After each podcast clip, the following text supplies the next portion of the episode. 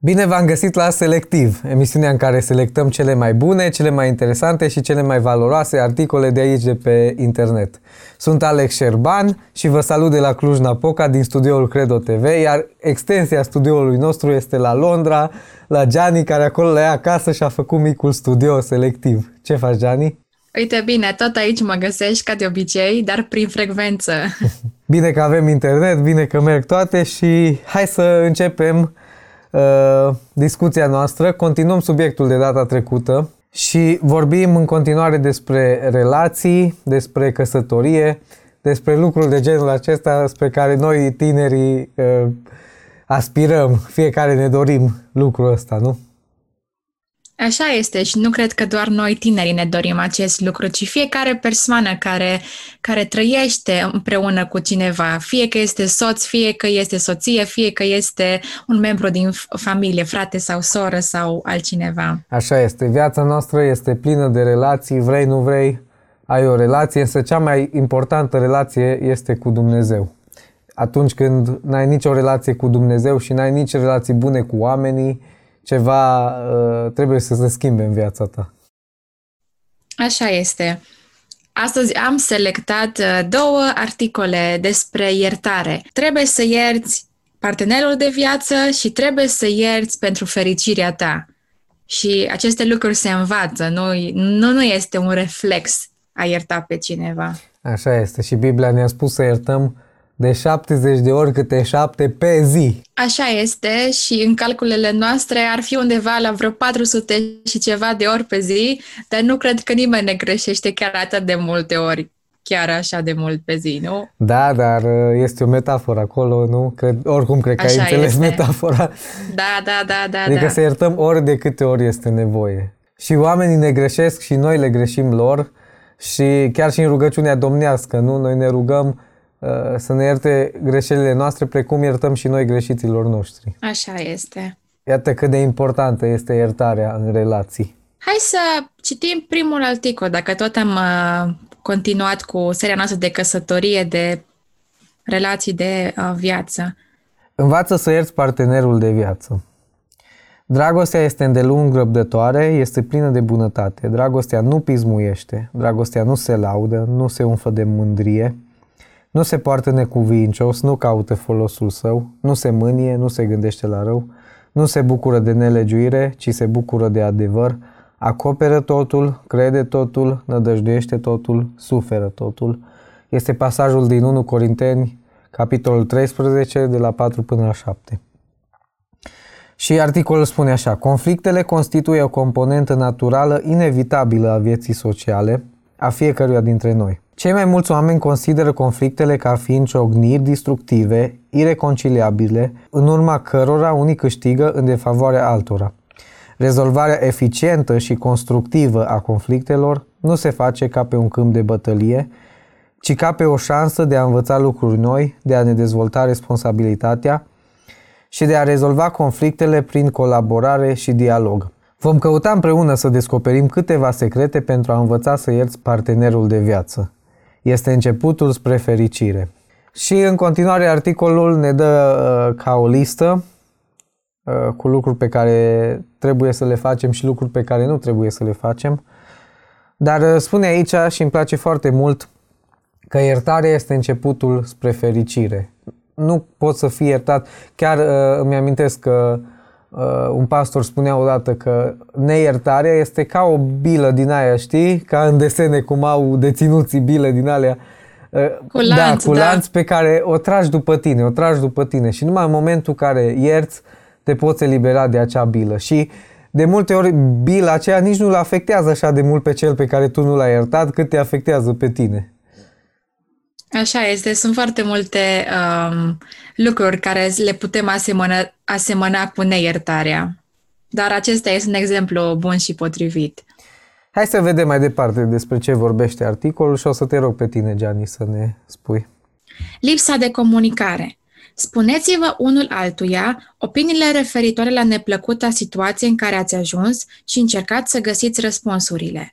Orice întâmplare de acest gen are explicație – de cele mai multe ori, lipsa comunicării între parteneri îi poate împinge să facă lucruri necugetate. Nu întotdeauna vina este numai a partenerului care înșală sau minte. Numărul 2. Încercați să vă puneți unul în locul celuilalt. Trebuie să învățăm să comunicăm mai mult și să nu impunem partenerului ce trebuie să facă și ce nu. Dacă există respect și iubire, în mod sigur nu vor repeta greșelile fără a impune restricții și amenințări de genul dacă mai faci încă o dată, te părăsesc. Elimină cuvântul dar. Un alt principiu pentru rezolvarea conflictului este să elimini cuvântul dar din vocabularul tău. Când spui acest cuvânt, tu anulezi tot ceea ce este înaintea lui dar. De asemenea, îți anulezi scuzele când adaugi un motiv după dar pentru tot ce ai făcut. De exemplu, îmi pare rău pentru țipat, dar dacă nu mă exasperai, nu aș fi țipat. În cazul acesta, cheia este să-ți ceri iertare pentru comportamentul tău, în loc să o asociezi, să o ciuntești cu o acuzație. Foarte da. bun cuvântul ăsta, dar... Este bun, dar nu în situația când ne cerem iertare.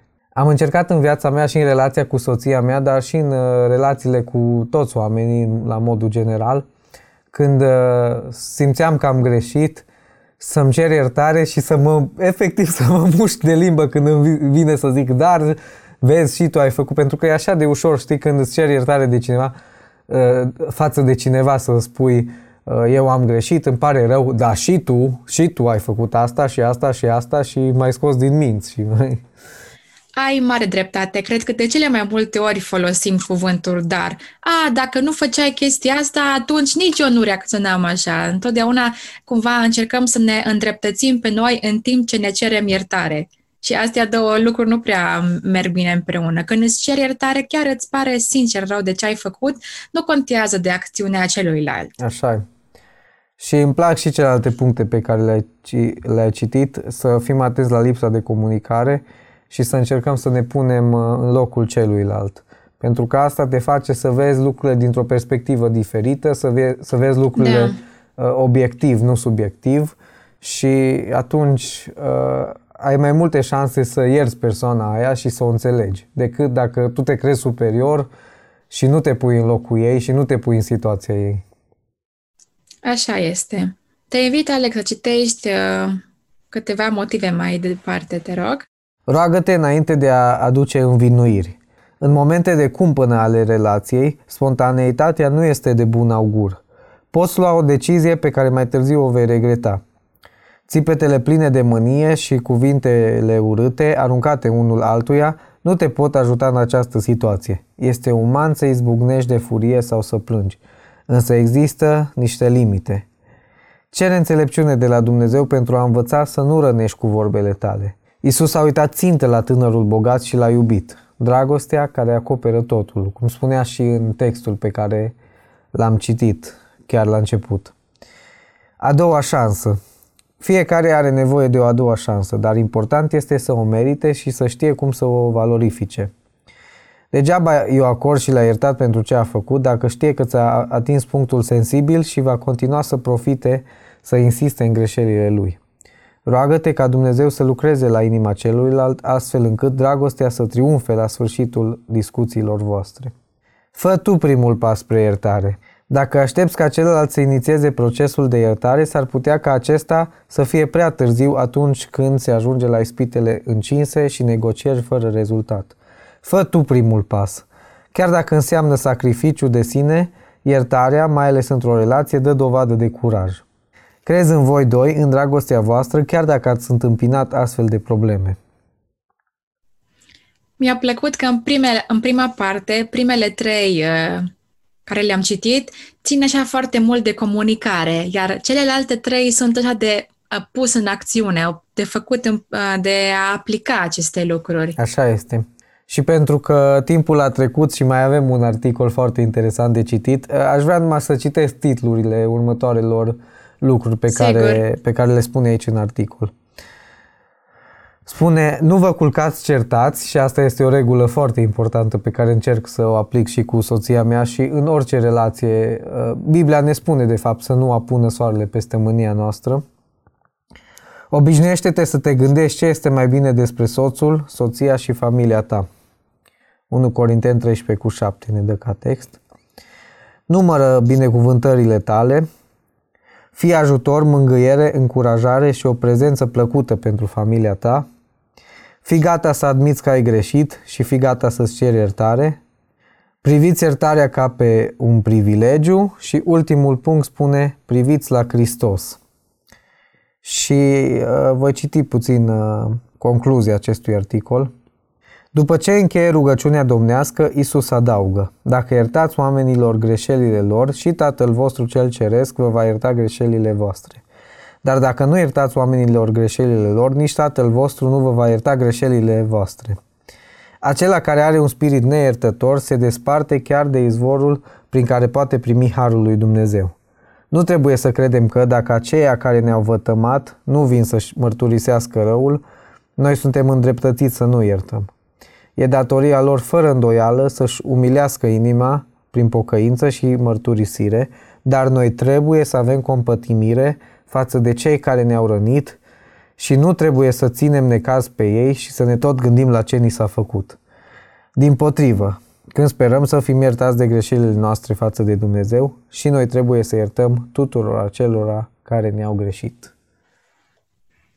O concluzie foarte bună la acest articol. Ceea ce mi-a atras atenția este um, această propoziție. Acela care are un spirit neiertător se desparte chiar de izvorul prin care poate primi harul lui Dumnezeu. Nu știu dacă voi ați experimentat așa, dar eu am experimentat acest lucru din cauza că nu am vrut să iert o persoană sau cel puțin credeam că am iertat-o, dar tot mai țineam uh, ceva acolo în inima mea pentru această persoană, uh, mi-am dat seama că binecuvântările lui Dumnezeu nu mai uh, vin peste viața mea așa cum veneau odată și am realizat că de fapt, nu vreau să opresc acest izvor de binecuvântări și a harului lui Dumnezeu față de mine, doar prin simplu fapt că nu vreau să iert persoana asta și să trec peste ceea ce, ce uh, mi-a făcut. Și asta a fost o revelație pentru mine personală, să, să iert ca apoi să pot să primesc uh, binecuvântările lui Dumnezeu care le are pentru mine. Așa este, pentru că Dumnezeu ne poate binecuvânta foarte mult prin relații, iar dacă noi nu iertăm oamenii, putem bloca aceste binecuvântări pe care Dumnezeu vrea să ni le dea. Da, așa este. Hai să trecem la al doilea articol, care se numește Învață să ierți pentru fericirea ta. Și când am citit titlul acestui articol, mi-a venit în minte uh, versetul Uh, că tot amintea de tânărul bogat în primul articol, când Isus îi spune că cele mai importante porunci sunt să iubești pe Domnul Dumnezeul tău și pe aproapele tău ca pe tine însuți. Și m-am gândit cum se poate să iubești pe aproapele tău dacă tu nu te iubești pe tine, nu în sensul egoist sau în sensul acela de a te iubi pe tine, de a fi narcisist, să zic așa, Uh, ci în sensul de a, a avea un respect față de tine pe care este normal să îl ai până într-un anumit punct. Uh, e bine, dacă noi nu ne iertăm pe noi, dacă noi nu, nu ne iubim pe noi, dacă noi nu suntem fericiți în punctul în care suntem, cum vom putea noi să îi iubim pe cei din jurul nostru, să iertăm pe cei din jurul nostru, să îi ridicăm pe cei din jurul nostru? Așa este, ai punctat foarte bine și eu uh, la un moment dat în viață mi-am dat seama de lucrul ăsta și am zis, wow, Dumnezeu, apoi eu și apoi ceea ce primesc de la Dumnezeu pot da oamenilor, exact cum ai zis și tu, ai explicat foarte, foarte fain. Și cum am zis și eu mai devreme, uh, trebuie să învățăm pentru fericirea noastră, pentru ca să nu blocăm ceea ce Dumnezeu vrea să ne, să ne dea, cu ceea ce vrea să ne binecuvinteze. Și voi începe să citesc uh, acest articol. Sigur. Învață să ierți pentru fericirea ta. Astfel, dar, ca niște aleși al lui Dumnezeu, sfinți și prea iubiți, îmbrăcați-vă cu o inimă plină de îndurare, cu bunătate, cu smerenie, cu blândețe, cu îndelungă răbdare. Îngăduiți-vă unii pe alții și dacă unul are pricina să se plângă de altul, iertați-vă unul pe altul. Cum v-a iertat Hristos, așa iertați-vă și voi. Dar mai presus de toate, îmbrăcați-vă cu dragostea, care este legătura de săvârșirii. Pacea lui Hristos, la care ați fost chemați, ca să alcătuiți un trup, să stăpânească în inimile voastre și fiți recunoscători. Acesta este un verset foarte bun pe care se bazează întregul articol. Da, este un text din, pe care îl găsim în Coloseni, capitolul 3. Și haideți să, să, să intrăm puțin în articol. Cine cedează câștigă. Imaginează-ți că tu porți un război cu cineva. Tu tragi cu tunul, imediat trage și adversarul. Din nou tragi și tot așa. Te străduiești să răspunzi celuilalt în forță. La un moment dat, iei ghiuleaua și o arunci departe, refuzând să mai ataci. De dincolo se mai aud ceva bubuituri și tresari, ca și cum ai fi fost lovită. Sau în cazuri mai grave se purta cu câteva ghiulele, dar dacă tu nu mai ripostezi, în scurt timp, războiul se va termina pentru că nu mai aveți cu ce să luptați. Ce obții în schimb? Timp și energie, pe care înainte le investeai în resentimente, tensiunea dispare. Când ierți, lași totul să curgă pe lângă tine. Cineva te rănește, îl ierți. Evenimentul se află în spatele tău. Parcă doare mai puțin decât atunci când notai pe foaie mentală toate greșelile acelui om față de tine. Câștigi pace și liniște interioară, iar de acolo mai ai doar un pas spre fericirea care durează. Mă gândeam la anumite momente din trafic, știi, când ești cu mașina și cineva staie calea sau uh, îți face ceva uh, și îți vine să-l claxonezi, să-i zici, să nu știu ce. Dar dacă celălalt nu ripostează, tu nu mai ai cu cine să te cerți. De cele mai multe ori încerc să aplic lucrul ăsta chiar și în trafic. Știi, când cineva vine la mine, uh-huh. dă geamul jos, începe să strige la mine, încerc să îi răspund cu bunătate și atunci războiul se termină. Chiar dacă eu am fost cel care am greșit, îmi cer iertare și uh, e, e foarte bine când facem lucrul ăsta. Chiar îmi place sfatul ăsta. Cine, ce, cine cedează câștigă. Așa este, pentru că mânia și uh, războiul ăsta pe care îl purtăm când nu ne iertăm este ca și cum ai arunca paie în continuu în foc. Dacă nu mai pui paie pe foc, focul se stinge într-un final. Așa trebuie să fie și în viața noastră, să știm, să avem înțelepciunea să ne oprim primii, ca după aceea să se oprească și ceilalți. Așa e. Hai să vedem mai departe de ce avem nevoie să iertăm. Dacă vrem cu adevărat să iubim, trebuie să învățăm mai întâi să iertăm. Iertarea este un cadou pe care ți-l faci ție însuți, nu este ceva ce faci pentru celălalt, pentru că iertarea nu are nimic sau poate foarte puțin în comun cu celălalt. Iertarea este ceva ce are legătură cu interiorul tău și nu cu exteriorul. Lipsa capacității de a ierta te ține blocat în trecut și te privează de libertatea de a decide cu detașare pentru prezent. Probabil că este dificil să treci direct la fapte mari, așa că poți exersa iertarea începând cu lucruri mici. Exact ce spuneam, uh, neiertarea te ține pe loc, neiertarea te ține legat și nu are așa de mult, cum spunea aici, nu are așa de mult a face, uh, de a face cu cel care ți-a greșit, cât are de a face cu tine și cu interiorul tău. Așa este, cum zicea și un citat, că nu ceea ce se întâmplă în jurul tău contează așa de foarte mult, asta e 10%, ci 90% e cum percepi tu lucrul ăla. Așa e. Mai departe, articolul spune cum poți ierta cu adevărat pe cineva și avem aici patru puncte. Citești tu primul punct, Gianni? Sigur. Analizează-ți furia. ia ceva timp pentru a-ți analiza furia. Este ușor să spui, urăsc persoana aceasta. De obicei cunoaștem sursa furiei noastre, însă uneori rădăcina ei nu este clară. Nu știi de ce te enervează șeful sau de ce te irită cineva când parchează mașina greșit. Dacă reușești să afli care este sursa furiei, poți găsi și o cale de rezolvare a ei. Întreabă-te cum și ce poți face ca situația să arate mai bine. Dacă, spre exemplu, vrei să schimbi o persoană, începe prin a schimba ceva la tine.